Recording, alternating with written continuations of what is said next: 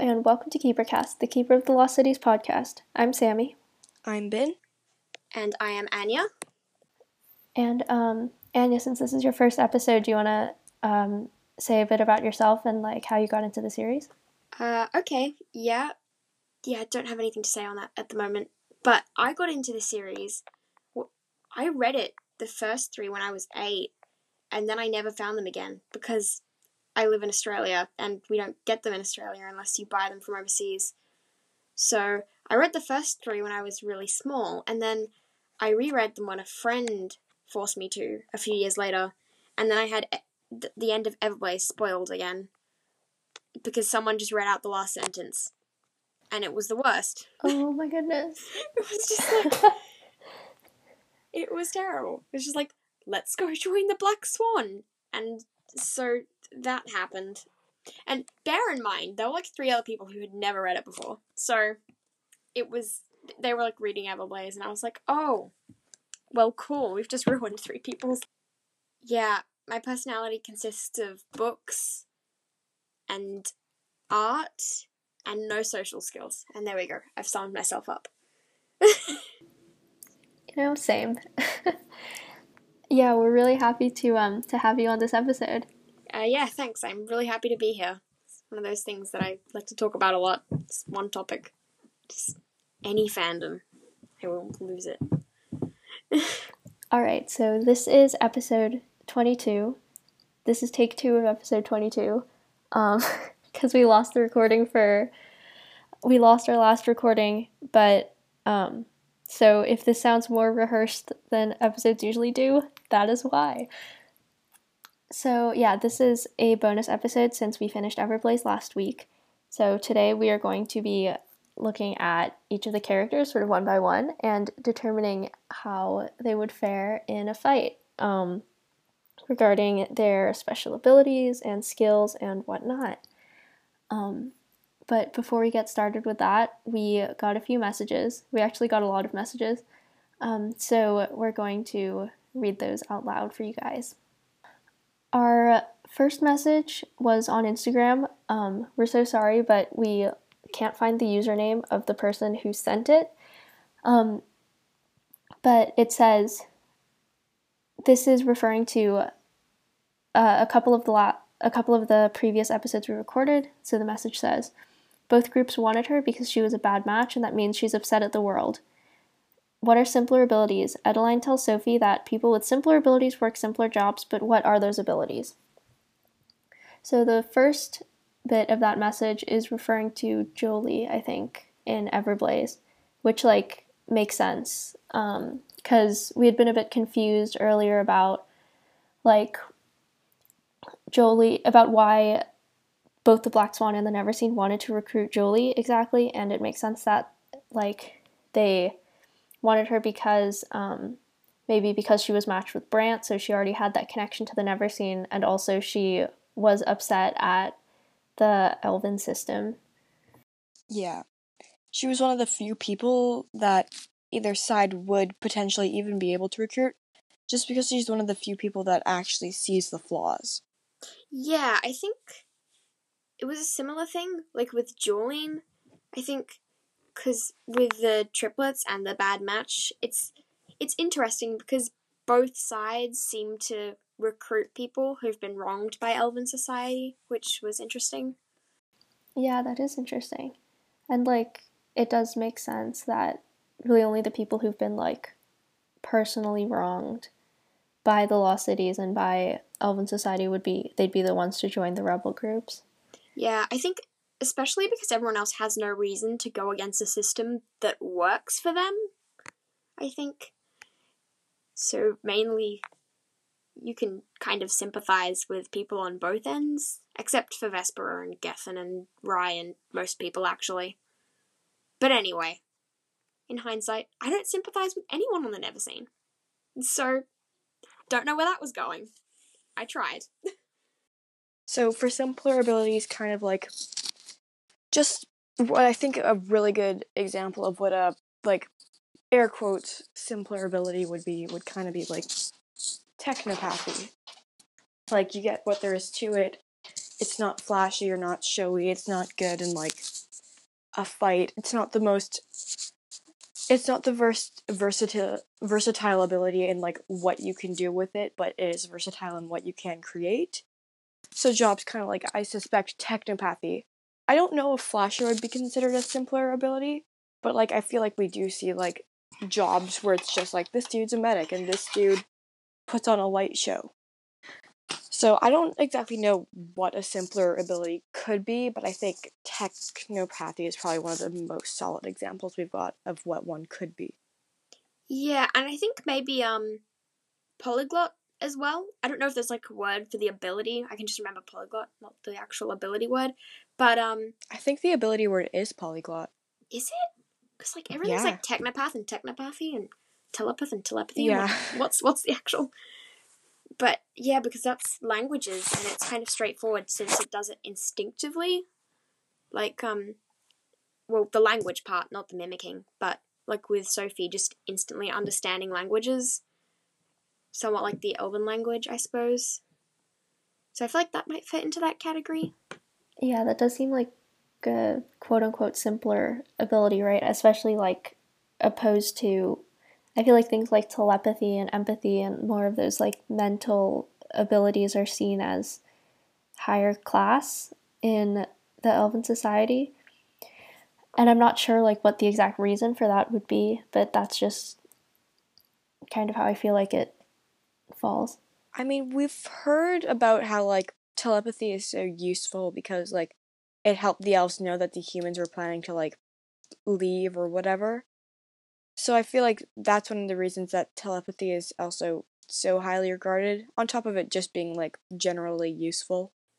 Wait, if they read the humans' minds, do you think the um telepathy rules weren't in place, or did they just not apply to humans? Because I just realized that. I think it could be one or the other, but it also raises the questions of like whether a human could actually block the thoughts from like just automatically entering a telepath's mind, or if all a telepath has to do is like open their mind up and they'll be getting this information. Because there can definitely be some moral justification on the elf side. If they're like, oh, well, they didn't give me permission to, to enter their mind, but I'm not entering their mind. All I'm doing is like just opening my brain up to see, to scan the area. And whoops, I just so happen to have picked up on their thoughts. Because I mean, if it's a broadcasting thing, like how Sophie was with the humans when she grew up there, but typically they've got a shield, and I suppose The elves have a shield, but not the humans. Yeah, and as well, I think because we see Amy block, like, kind of quiet in her thoughts around Gethen at the end of Lodestar or Start of Never Night. Anyway, you know what I mean. But yeah, I don't know if that's separate because of like residual Sophie genes in her mum's womb. I don't know, but Yeah, Amy, bringing up Amy, that's a good point. I don't know if residual genes are like a thing. I don't think they are. But that's what my brain went with. I don't know enough about genetics. It feels like something Shannon would fall, though. Like, it feels like something Shannon would say. We're like, oh, you know, her stomach carried an elven, and like, she had our medicines inside of her, so you know, she was a little bit special. Yeah, I feel like that could be a feasible thing to happen. But yeah, I feel like using Amy as an example isn't quite solid. So I just I don't know, it's a very interesting question, though.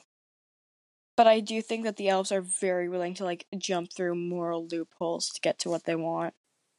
yeah, and I think with the way if it was it just didn't apply to humans at the time, if the law did exist back then, I could see them doing that, unfortunately. Because I don't know. I mean they they call their language enlightened. I don't know. Yeah, they've got mighty high opinions of themselves. Yes. They do. All right, our next message is from Keef.moods on Instagram. It says, Hey, in one of your recent episodes, you guys talked about how Sophie couldn't read, but she was able to read the more common type of runes, but she couldn't read the ancient runes. Hope that helped. So, yes, that did help. Um, in previous episodes, we were getting very confused about whether or not Sophie was like functionally literate, because we knew there was some kind of rune that she couldn't read. So thank you for clearing that up that there's like a difference between fancy runes and common runes. Yeah, I just thought she was completely illiterate and couldn't Yeah. read a foxfire. Same. Imagine how awful it would be to have a learning curve like that. Like you get to the Elven Society, you can speak their language, you're about to be indoctrinated in, but you can't do any of the readings that are required. Yeah, and that'd be really interesting because she went from being like the top and being grades higher than she should be to being unable to read. That'd be really interesting. But Wait, like this is completely like you know that thing where like I okay. How did Sophie I feel like we should have seen more about Sophie and her grades in the law studies solely because like if you're a high achiever in the human world and you're used to getting like straight A's, imagine how awful it would be to be getting 70% for the first time in your life. Like maybe that's overshadowed by the fact that you're in a like a whole new world and like society and your life has flipped itself up on your head, but still. yeah, yeah, that's true. Like I remember in book 1, right, Sophie was talking about how like she kind of has to try in school for the first time in her life. And so it's like hmm, that must be a bit of a shock. yeah, I wish. I feel like that'd be really good if they'd focused on that a little bit more because it's very relatable for a lot of people that go from like primary school. I feel like especially especially the group like that the book the age that this series is targeted and the group that this peop- that the series is targeted to that would probably have resounded hard within many of the readers. I think it would just be incredibly interesting, I think, if she was functionally illiterate, or, well, not functionally literate, but it'd be really interesting to see how she'd work around that to still learn. Yeah. She would get someone to read it for her and then read their minds. Yeah, that could work. Oh. that could also lead into morally grey Sophie, which would be interesting, but Would she would she f- would she fake doing that or would she just like be like, "Hey, I need to learn how to read first before you guys." Do the elves even know how to teach people how to read? Like Right, because it's instinctive. their babies are all born with this ability. Did they need to te- like would they have the knowledge of how to teach people how to read? I I guess not. I mean, is it is writing and reading the same as speaking? Because they can speak the language from birth, but They can, can they write it? because that's what was so weird about Sophie because she couldn't inherently read the runes like how all other elves read runes. Like they're born with the Oh, ability okay. to read. Yes, that makes more sense, I think. Oh, that seems so weird that they don't have to teach it. I don't know. It's bizarre. But yeah, I don't know if they'd be able to teach her how to read. I don't think they'd know how. Like they could probably try. There might be one person who knows, but like they wouldn't really have a good concept of how to teach people how to read. I mean, Sophie would probably know how she was taught to read English, I suppose, and maybe she could have people like tell her the sounds to match runes and stuff, and she could figure it out. But yeah, I don't know. I feel like that's hard though because like she doesn't consciously really like know the fact that she's speaking in another language. So like how would that work for like trying to like match sounds up to shapes when all you're hearing when you're speaking is just English and you're unconscious of the fact that like language has changed? Yeah, that wouldn't work either. So she'd be functionally illiterate. I don't see how. Yeah. They would probably figure out a way, but like I don't think it would be simple at all. I kind of want to see that now, but that's that opportunity's gone and dead. But anyway, Yeah. Shannon, rewrite the series but just make Sophie not able to read, please. that'd be great. But it's good that that's cleared up. If there's one criticism for the series, there's only one bad thing about the series, and that's that Sophie knows how to read. That makes so many extra plot holes, though. Oh, absolutely. Just blows apart, like that scene in Lodestar when Dex is writing because of the imparter. Just blows that scene shreds. Yeah. Oh, yeah, Sophie's just sitting there watching them write on a piece of paper, and she's like, What are we doing, guys? What's up? Yeah, but it's it's good that got cleared up because I wasn't even on the podcast at the time, but I was also rereading Nightfall for a fanfic, and I just I didn't understand what was happening. It was it was so confusing. I was like, wait, but I thought you couldn't read. But never mind. All right, our next message is from NC Hua on Instagram, and it just says, Hi, I'm a big fan and I love your podcast. So thank you so much. Um, we love getting messages like these. You guys are awesome. Yeah, thank you. And our final Instagram message is from the Art Easel. It's a comment on our last post, and it says, I'm on episode 11 of your podcast, and you guys are amazing. I love this podcast so much. Right when I discovered it, I was in the middle of changing my room around, and I just got an AirPod, so everything worked out so perfectly. But back to the reason I wrote this, I hear you guys reading out thank you comments almost every episode, and I think I speak for everyone listening to your podcast that we all wholeheartedly love it, and me personally, it has just brought so much into my life. I hope you guys continue to do this, and I hope I can help get Shannon's attention. And again, thank you.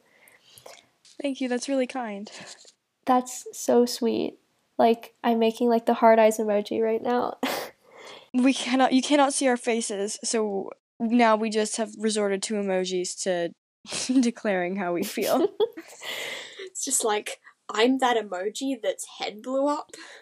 and that's me constantly.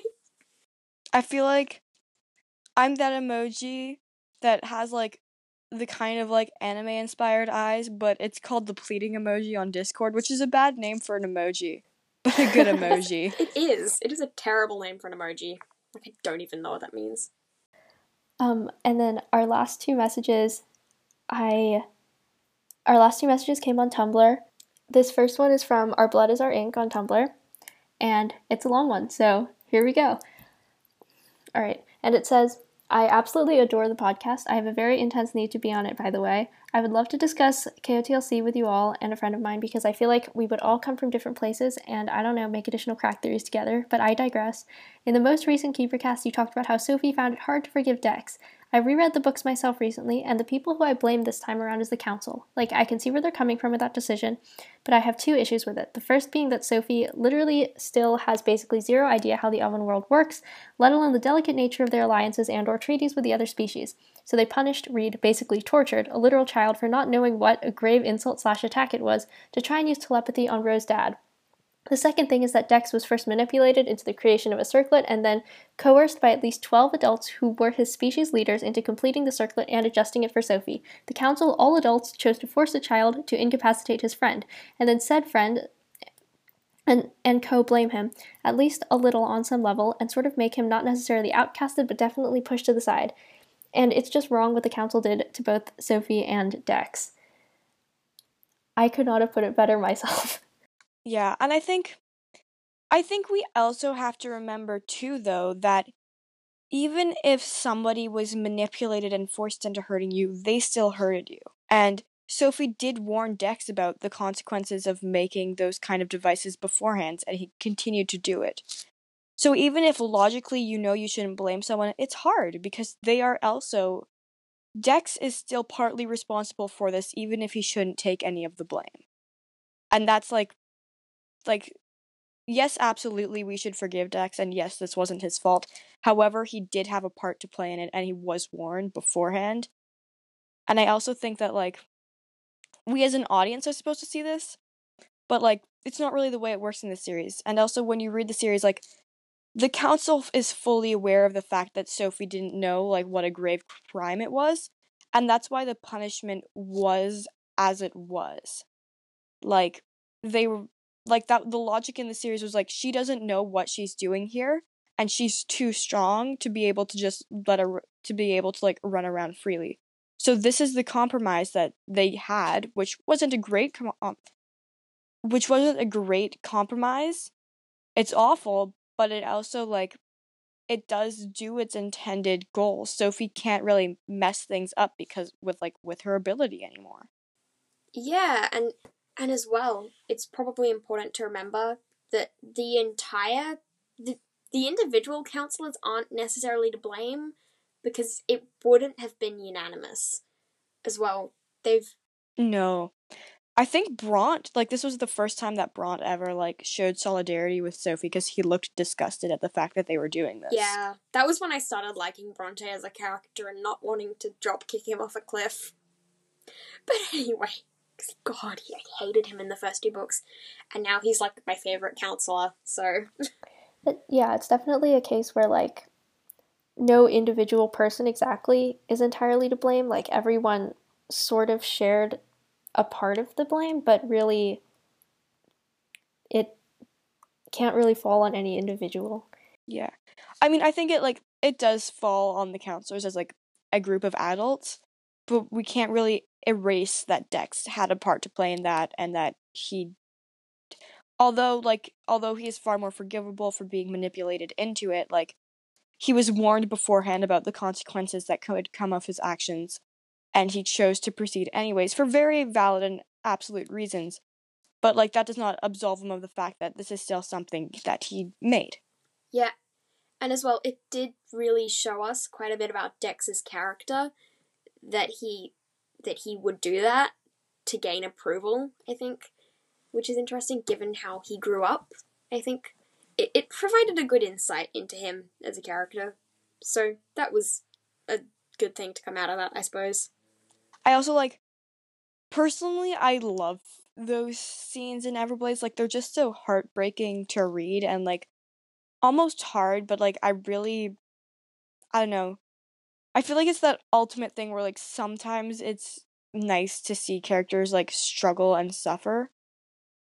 that sounds so awful, but like it's so it's so interesting to just see Sophie have to overcome something like that because we're so used to having to overcome like external problems, but this one was really like internal with her like struggling and be well, she also has flashback, but like at that time, like you didn't see a whole lot of books that were like, yo, this character this is like she's acting in a very depressed manner because of something that has happened to her, but like here's how she's gonna get through this. Which is fun. Mm. I mean, I really one of the things I liked along that vein was in Nightfall when she kind of had that whole depressive section, and they had to try and pull her out of it, which was the, one of my favorite, I think, moments in it because you don't really see that very often in fiction, I suppose.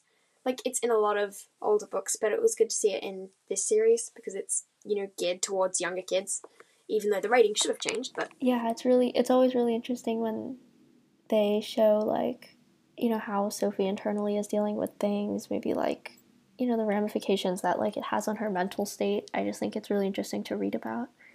Yeah. Yeah, that's one of my things. I really like that. And like with angst, it basically exists to I don't know, torture the characters into having character development, I suppose.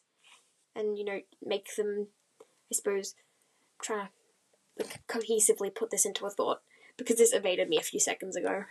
But um like the way they adapt, I think, well afterwards and how horrible things happening to them changes them as a character. And that's what I was trying to say earlier. No, it's definitely it's definitely very neat sections. And I do like the insight that they provide into Sophie's character, especially because she does have so much on her and so much riding on her. All right, our last message. Our last message came to my personal Tumblr. It's an anonymous message and it says, I really liked episode 21. Maybe Dex dealt with being burned through using body temperature regulation, or elves have a higher pain tolerance than humans, or both. What you said about the counselors taking off their circlets in battle made me imagine their circlets actually being gadgets slash weapons that are used as death frisbees if you push the gemstones the right way. Far fetched, I know, but it would be cool. Yeah. So as to that first part about Dex, I think there's also like there's that element of like body control, but I also think that like when you're put in a situation like that, like you just have to comply. Like I think that he was probably in incredible amounts of pain, but he just had to deal with it. Like he had to like go through it because there was no other option. Yeah, that was that was the kind of scenario that really had no good outcome. So the best thing he could do was be complacent and not stir more trouble. Boys got this boy has one friend and she's in the other room being tortured and going to be tortured worse if you do not comply. What do you think he's gonna do? As for the second part of that question, I love the idea of death frisbees. Yes. There's this very neat weapon from India called uh, a chakram or a chakram. I'm not sure exactly on the pronunciation, but um, it's it's like a throwing like circular kind of thing, and it would be very neat if like a counselor's weapon was kind of like a chakram based um based crown, I guess. Yeah, that would be very cool. I feel like that'd be awesome. Just like whipping off your fancy circlet and throwing it at someone's face. You just imagine that happening. Like just fighting the Neverseen, but it's like ultimate frisbee. All right, and on that note, should we move on to the focus of this episode? Yeah. All right. So, yeah, we'll be talking about, um, we'll be looking at the characters one by one and talking about how they'd do in a fight. So, we have like an, a little order that we're going to do them in. So, let's start with Dex. Yeah. So I think this is really this is really appropriate to come after the counselors because like Dex I don't think really has much fighting skill to him other than when he brings his gadgets. So like boy's got good gadgets, but what's he gonna do without them? I feel like he probably has like an immeasurable well of rage that he can just draw from and attack them like a chipmunk. But that's just Yeah, maybe. that's just how I think of Dex for some reason. I can just imagine him like curb stomping the Neverseen, but I don't think he has the actual skill to do it. He has the energy to do it, but not the but not the he has the will to do it, but not the way. Yeah, he's he's kind of like that one character that would fight God and lose, but like they'd try. But still go do it. But yeah, it's right. There's like, I feel like there's like two Dexes. The Dex with gadgets would do very well in a fight. The Dex without de- gadgets, probably not so much. Yeah, and I think it's the kind of thing that if we're talking about them as characters with like nothing else on them, I don't think he'd do too well. But if we are including like the things he could make with his ability, then it's a little bit different. But Yeah. Because also like I think it's important to mention just like at the top of the episode like there is that training program that is present in I think it's flashback. And I think well although Dex would have gotten that and he probably would have gotten it for a while like I think he also probably got distracted going to meet Tinker, so he probably ultimately ended up doing less training than some of the others just because he was like working on technopathy stuff. yeah, that's that's true. I didn't think about that when I first thought of the training. Yeah, I mean, because he would have had less, wouldn't he? He would have gotten like more initially than Sophie and Fitz, but still, yeah, you're right. And I think there's like Dex tr- Dex truly is at his core a support character. Yeah, it's sad, but unfortunately very true. It's a video game archetype, but very much present here. Like he makes the gadgets, he does the good stuff. Occasionally he comes to a fight and he just kind of throws gadgets again.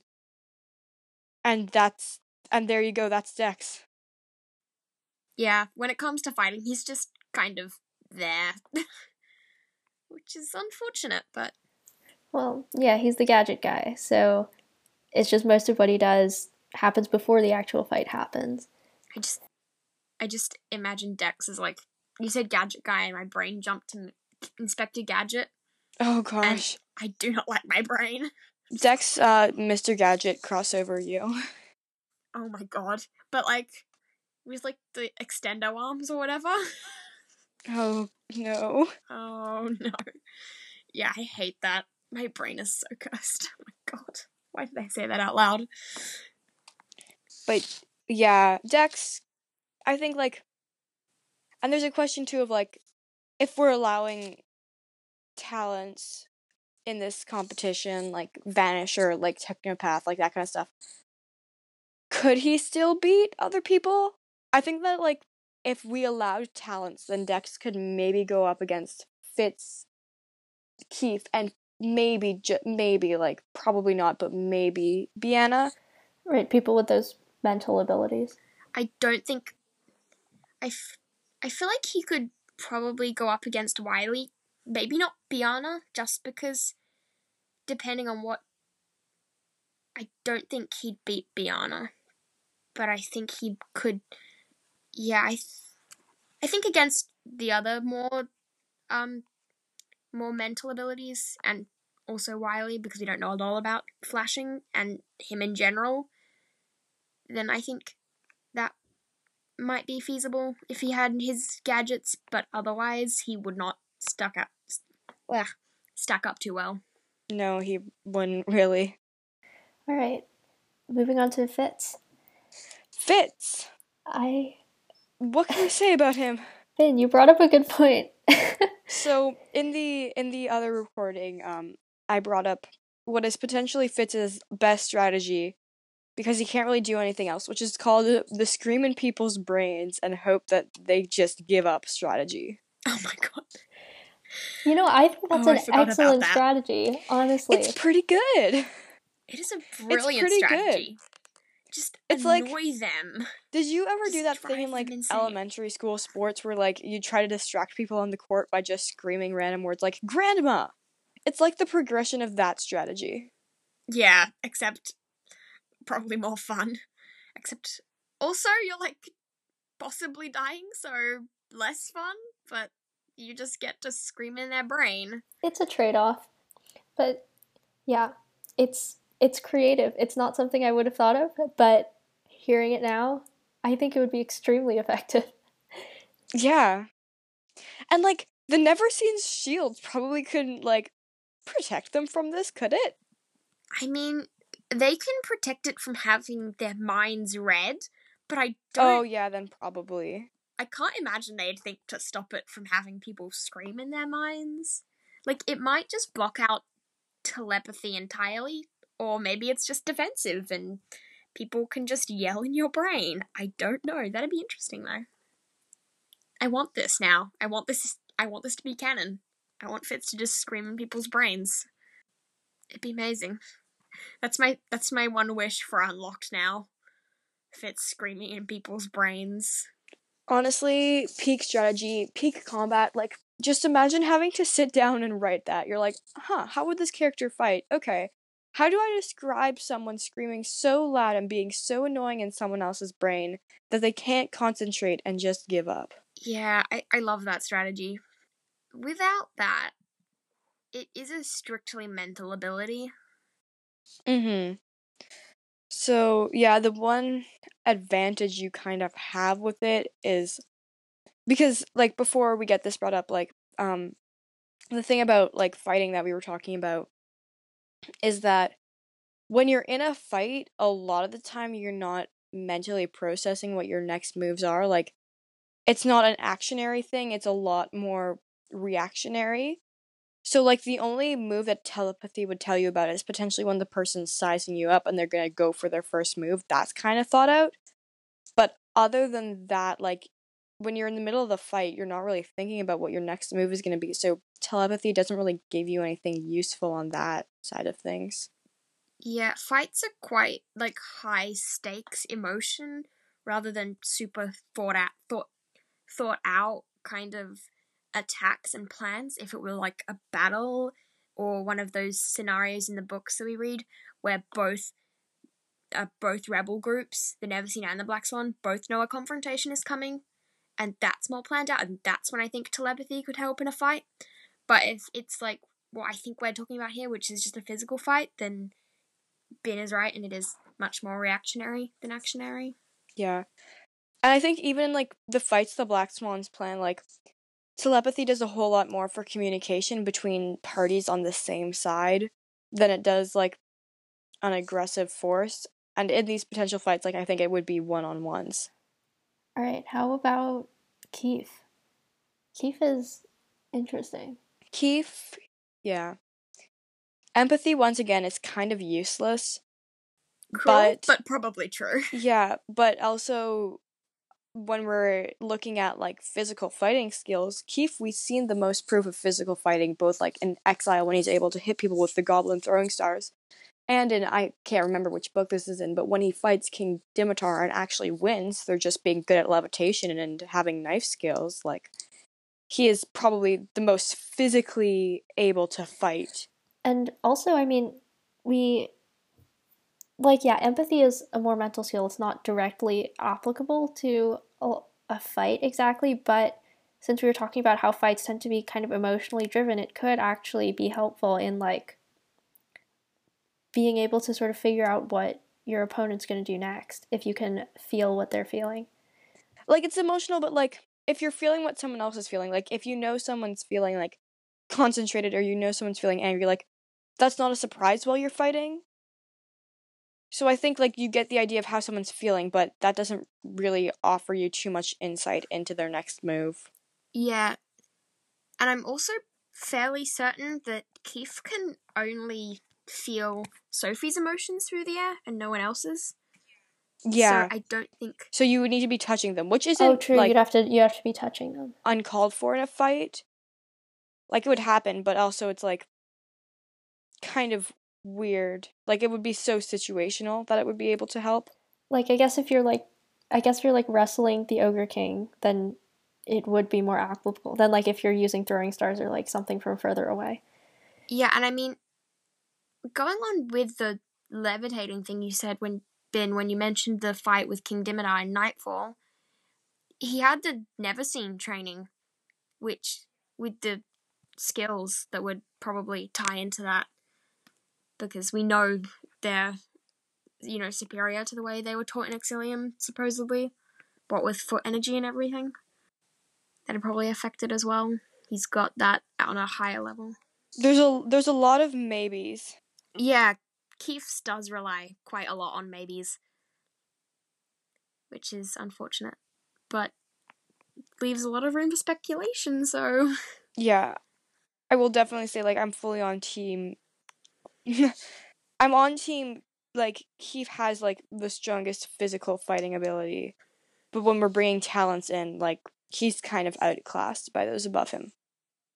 yeah, that's probably the only reason I think he wouldn't win this overall, is because quite simply empathy isn't going to help that often. In fact, it could theoretically, along with telepathy, just confuse you more. Like thoughts and emotions are a complete jumble, and if you acted on them and you were wrong, it would be worse. Yeah.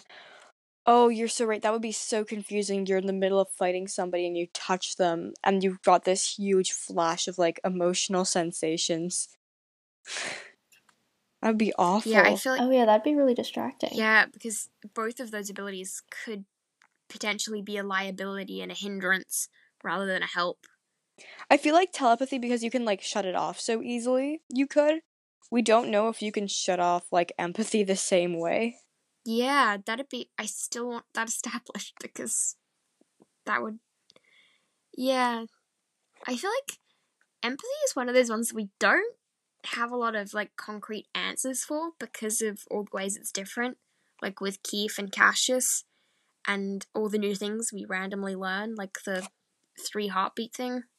Like it's really Right, like like with the three heartbeat thing and stuff. Like I feel like we know a lot of theories about it, but less concrete facts. Yeah. Like emotions come from the heart and come from the head. But can he f- turn his abilities off? We don't know. All right, how about um Biana?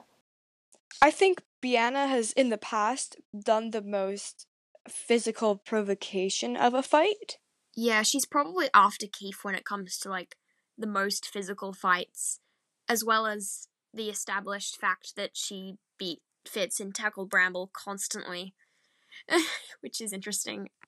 I think it's interesting because like when we see in like the books and stuff when like when they're in a fighting situation like Keefe's instinct is not to physically lash out. It's kind of more like hang out in the back and see what's happened and kind of like help Sophie provide support.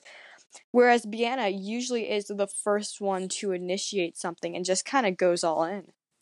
Yeah, which sometimes doesn't work out for her, but I feel like she's one of the people that wouldn't hesitate in a fight. which could be a huge help, or you know potentially get her injured. Also, the also her vanishing incredibly helpful. If they can't see where she's coming from, then they can't prepare. And as well with vanishing, it can go to quite incredible heights, like we've seen with Della not getting wet in the water, not even making it have like a ripple, and Wraith being able to make himself disappear, but not his clothes. Like, we don't really know the full extent that vanishing can go to. And I think if, like, potentially, if she could make her shadow disappear as well, if she's like completely invisible, Tam would have a harder time. Well, because like because if vanishing vanishing isn't exactly going invisible, it's letting the light pass through you. So if light is passing passing through you, you don't create a shadow. There's nothing for it to like if light is going straight through you, there's no shadow being created. Yeah, which, and as well with that light, flashing wouldn't do anything either. So light and shade based abilities would be theoretically useless against her if she was invisible the whole time. Although it is question like it's an interesting question of like if you manipulated the light that is going through somebody's body, would something super weird and bad happen? Ooh, oh my that's God. an interesting thing to think about. Oh, what would even happen? Like, I don't know because like because lights can affect elves on a cellular level. So if the light is passing through your cells as it's being manipulated, I feel like that has the possibility to like seriously mess something up. yeah, you could like, oh my god, I feel like you could either just blow up or reappear, and oh my god, what if you just instantly died? Okay, I just had I just had like the coolest thought. So Shadow Flux shades can you ma- manipulate it, and Quintessence and Shadow Flux are like two sides of the same coin. So if a flasher is able to manipulate Quintessence, we know that Quintessence has been used like in the application of like remodeling DNA. Like I think it was Phosphorian that was used by the Forkles to try and like graft Sophie's DNA together. So if you manipulated Quintessence while it was in a flasher's form, what would happen Oh, there? Oh, good lord. I don't know, that's terrifying. I know. It's really. I feel like we're thinking things out that Shannon hasn't even thought out. That'd be terrifying. We should just like send this podcast to her and see what she thinks. Like just the book of questions we have for Shannon. Like every time I reread this series, I just gain more questions and no more answers. Yeah, um, on the subject of flashing, since we've moved into that a bit, do you want to talk about Wylie? Yeah, I'm good with that. So, kind of when we discussed this last time, like, one of the things we said is that flashing as an elemental ability doesn't really have that same force behind it. Like, you can use light to blind somebody and you can use it to trick somebody, but, like, you can't physically attack somebody with it, really. hmm It's more of a defensive thing. Mm hmm. Yeah, I think this is because this was on the same vein of what we were discussing with fire versus water with pyrokinesis and hydrokinesis. Like fire can just set you on fire, whereas water has to kind of be used as a force and manipulated to become a force rather than just water, which doesn't hurt you instinctively. And I think that's similar with flashing and shade, sh- shading. Yeah, I don't know what the word is, but yeah. In in d&d terms like fire deals fire damage whereas water will only deal bludgeoning damage really Yeah, that's that's the right way to phrase it, I think. And I mean, on top of that as well, we don't really know a lot about flashes, and we don't know if he's considered a powerful flasher or a less powerful flasher. what could the most powerful flasher do like is what is the extent of a flasher's ability I feel like the most flashy flasher, and pardon the pun, I did not intend for that to be a thing, but um, would would be Aurum, probably who has all the. Oh, but also also Lizia because she was a flasher too, Oh, and she managed to make oh she was illusions. incredibly Yeah, she- powerful I completely Mhm. forgot about her. Same. but like i like illusions are cool but how how useful are illusions going to be here Well, very. I mean, I mean theoretically, if you could get illusions to work in a fight, I don't know if they can because she obviously had to work with Vespera for the more like large scale illusions we saw in flashback. If she was able to create like an illusion of a different area or like just a different scenario happening in the middle of a fight, he, like that would be insanely useful and you who the flasher would be like operating on a different layer of reality the real kind of fight whereas the other person will be confused as all hell So I guess, yeah, that just leaves us questioning like how powerful Wylie's abilities would be. And then there's even the question of like, in these fights, are we doing that the keeper squad is at like their max potential strength, or is it like just as they are now? yeah because oh i don't know i feel like we can discuss theoreticals for how powerful they could be but when it comes to actually like ranking them we'll have to be Yeah, we don't exactly know. we can't we'll just have to go with like how they are now i suppose it would be fun if we were able to like get a accurate picture of like what's the peak of power because like i feel like because like the only people we really see are like alden and stuff as a telepath but like we already know that sophie and fitz are stronger than him right now like where do they have to go like we've seen the peak we've seen the top Yeah. Like we already know what the most powerful telepath is through Sophie. And a lot of like other things with inflicting as well. She's not the best at it, but she's likely more powerful than Bronte, considering she can positive inflict as well. Yeah, because she does have that one advantage. I feel like yeah, but I feel like that's if we're talking fight wise, positive inflicting. Oh, positive inflicting could do wonders in a fight just because you're confusing the other person so much.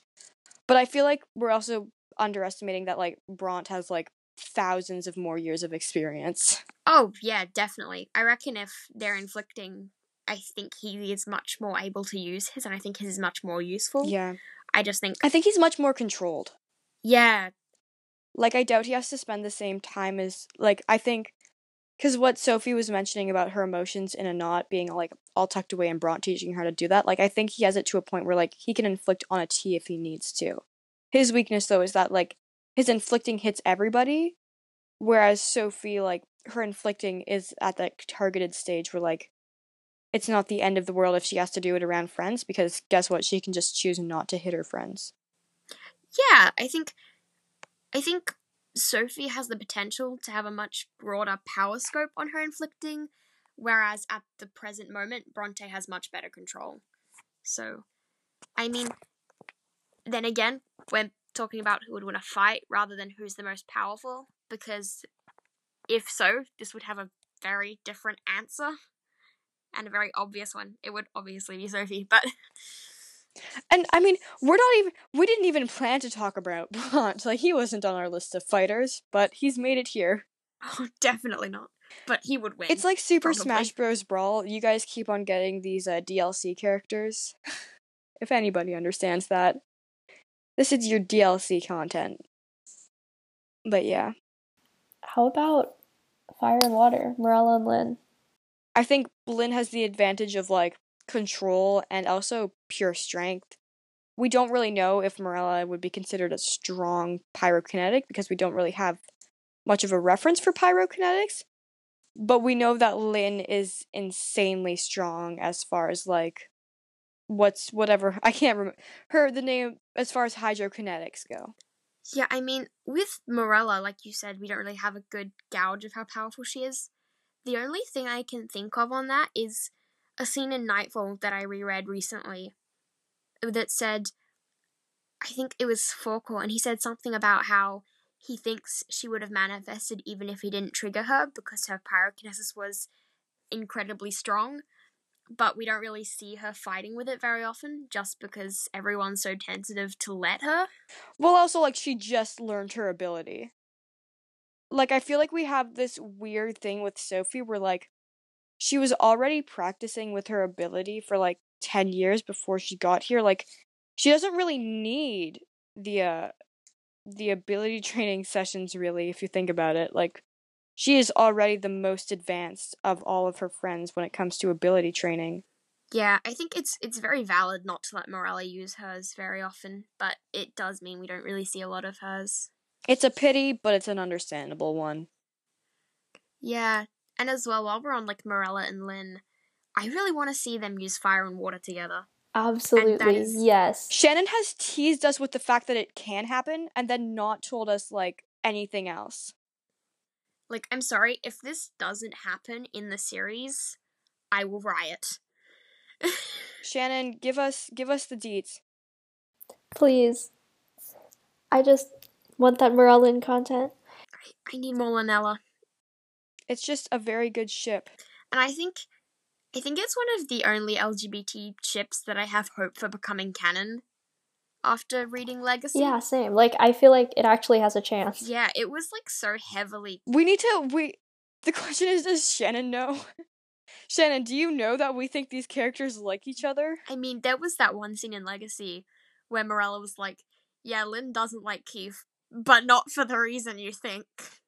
Yes, I know. I honestly think she was kind of teasing that. Like Yeah, Shannon. I feel like this could Yeah. be canon. And I'm Turns out Linh doesn't like Keefe just because she's a lesbian. oh my god. That'd be so great though. And that would also but Lynella, because Marella knows.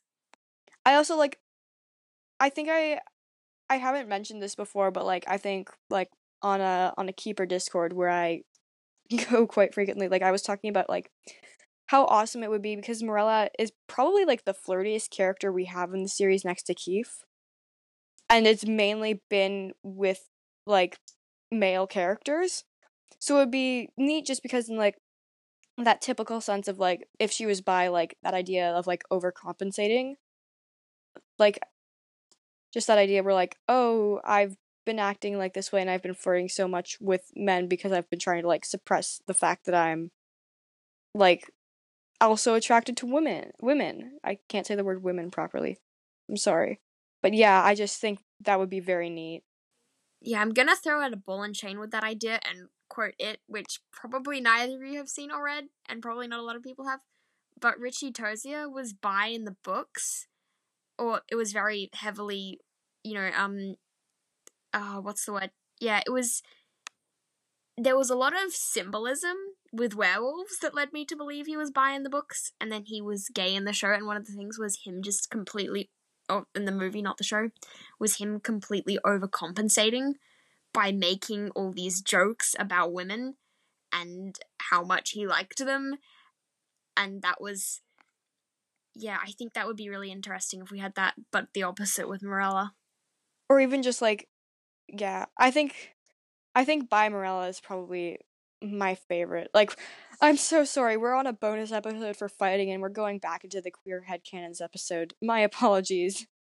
But like by marella is probably one of my favorite like i don't know what you call it like queer headcanon. That sounds like a really bad way of putting it but i don't know the better words for it i'm sorry.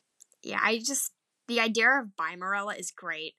I also love the idea of lesbian Marella that just flirted with guys because she didn't know how to handle not liking them. And she thought she should. So that's also great. But we've I'm sorry. You've just like we've we've completely gone off topic. We've gone from war to love. My apologies. Two sides of the same coin, right?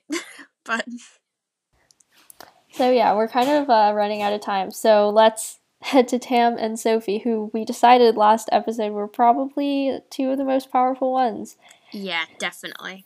So I think the kind of yeah, so we kind of settled on Tam being just a bit stronger just because of how present the shadows are with him and, and how like quickly he can summon them and just use them to completely screw someone over. Yeah, because Shadow Flux can just like crush your hands into pieces. It could, and it left Sophie and Fitz in the healing center for half of flashback, which I am still salty about. But like, But yeah, yeah, Shadow Flux is one, it's super powerful stuff, and two is that he can summon it like immediately. He has that advantage of speed, whereas with someone like Linh or something, it takes a little while for like you know to get the water from the air wherever she gets it. or like we mentioned with Sophie's inflicting earlier when we were comparing her to Bronte, with um with the way she has to kind of get that knot in her stomach to form before she can use it. Whereas Tam can just grab shadows and screw you over instantly. He also has the Neverseen training, which definite advantage. which I think like also like it's a big advantage only like not only in like the fact that they would have taught different stuff, but also in the fact that like Umber's research as a shade probably went so much I don't want to say uglier, but probably so much more like um aggressive than Alvin training normally would. Like it probably delved into topics that they wouldn't dare go because it would be like I don't know, mind breaking or whatever. So I think there's that advantage too. Oh, yeah, that's. I mean, I'm still. I don't. The whole breaking with guilt thing is so badly executed. Neat concept, but please, you're breaking your own world building rules again, Shannon.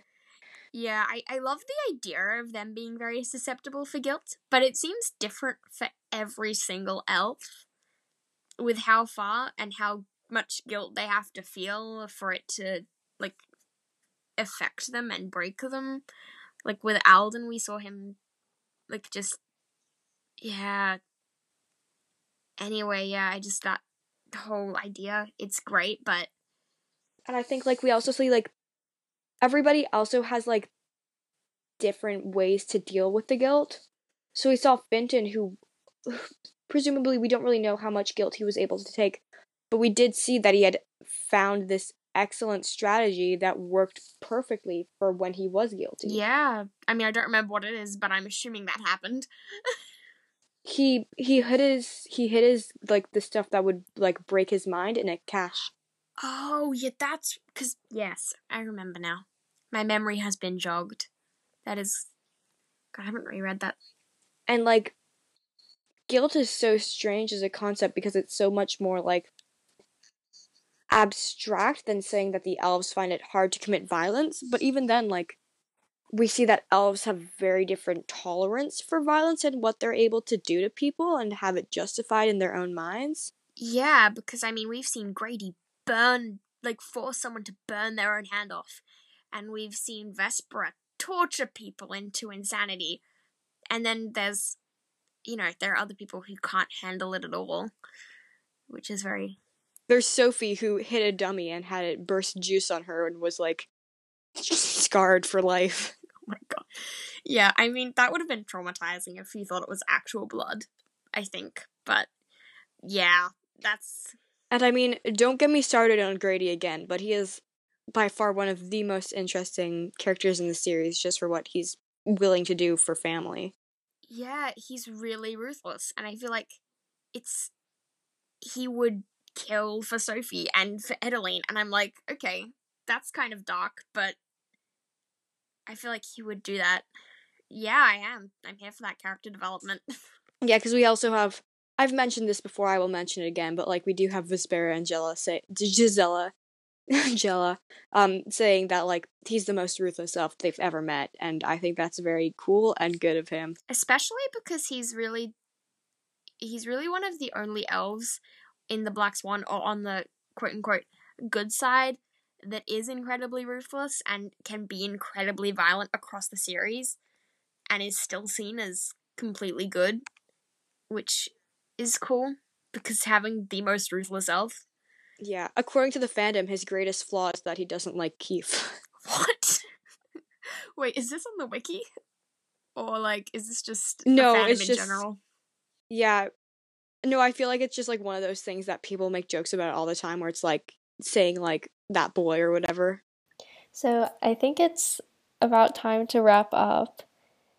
Um, have we we've already talked about Sophie a little bit, but do you want to like discuss her quickly some more or uh yeah maybe i think just All right. I mean, we can do a quick rundown of like her abilities and how they would work in combat, which is like polyglot, useless. Telepathy, yeah, telepathy. We've said that it could potentially have some uses, but overall could potentially, yeah, would would probably be more confusing than anything else, and maybe not the best.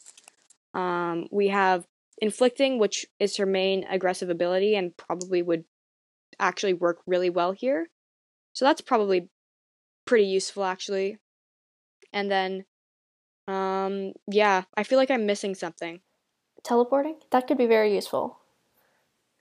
Oh yeah. Teleporting could be useful, but she's not got the hang of doing it without clips. True, she She'd need- need which is yeah. the only problem. And also enhancing, which is fairly useless because, I mean, it's not going to affect the fight. It could only help the other person. Right. I mean, I guess it could help like her friends if she's working in a group, but Yeah. doesn't do much for herself. She can also turn it off now.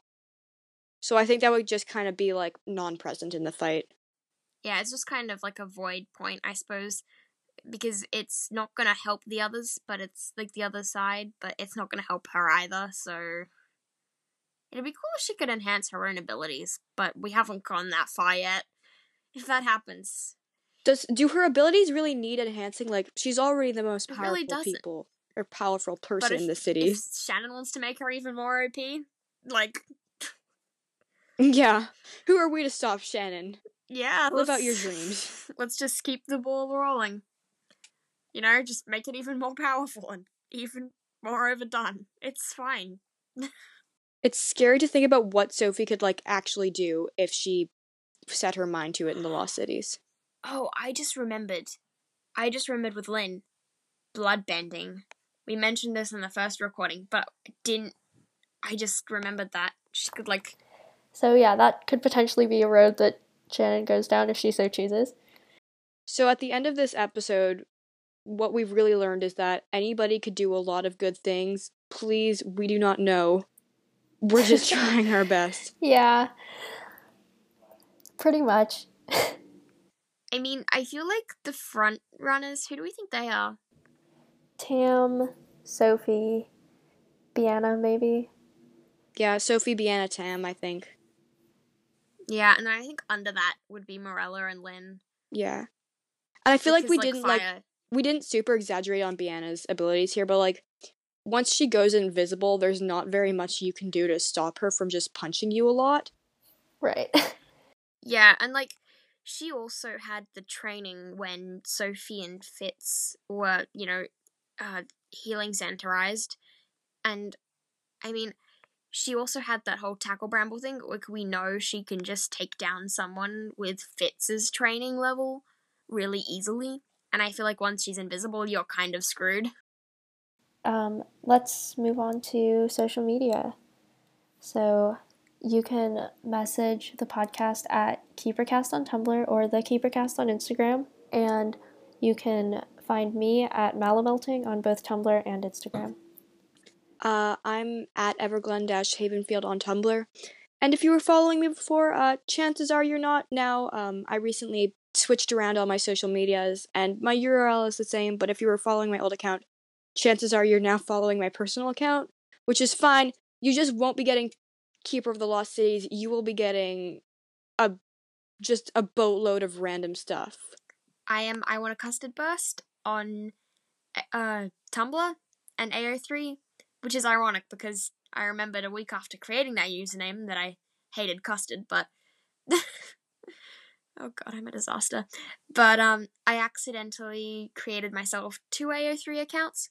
So um anything I post for Keeper is under both I want a custard burst and crumpled witch feet and any non-keeper related um fan fictions I write um, are under Crumpled Witch Feet. So if anyone is interested in fanfic, you can find me there too. This has been KeeperCast. See you next week.